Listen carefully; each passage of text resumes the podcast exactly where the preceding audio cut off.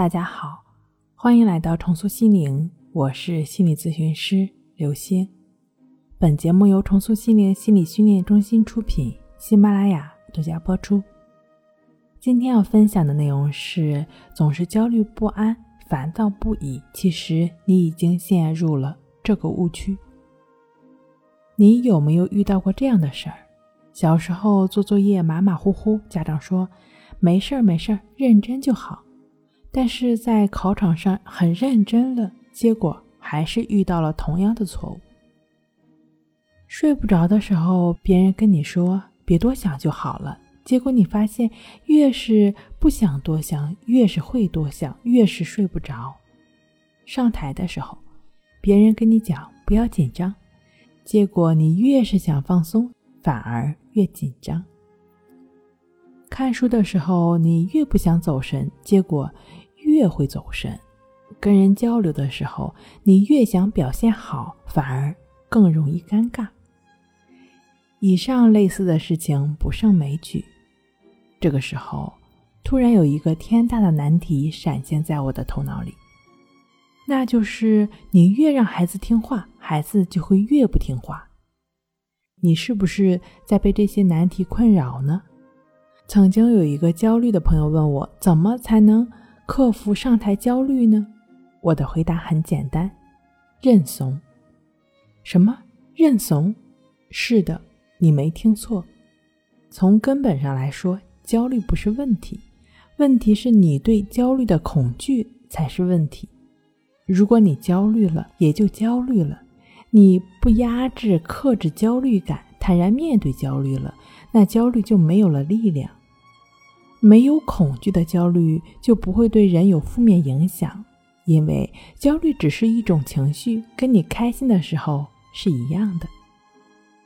认怂的意义在于，我承认我焦虑，我不再试图去打败焦虑，我只是接受焦虑情绪的存在，接受焦虑，焦虑也就不复存在了。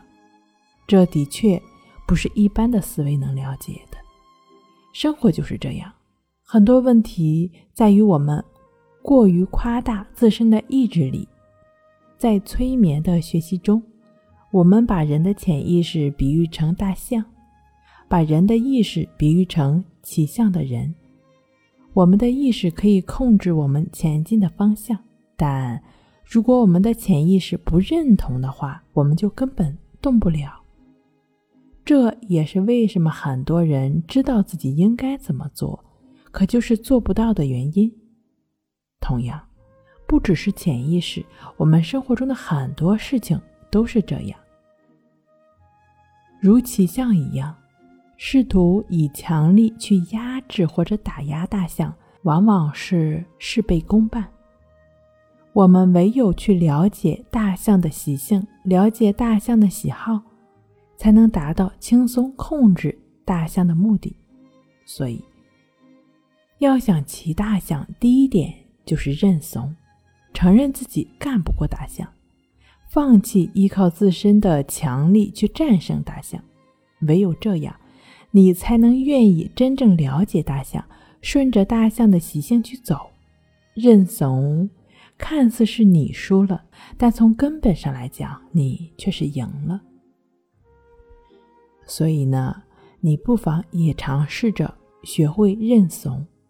承认自己不管多么厉害，也有很多事、很多人不如你意，也有很多圈子你融不进去。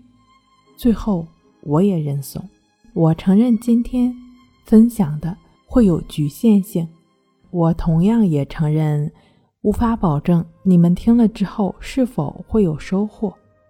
但是，唯有。尊重事物自身的习性规律，你才能更好的行走于社会。而认怂是你真正了解事物的开端。好了，今天跟您分享到这儿，那我们下期再见。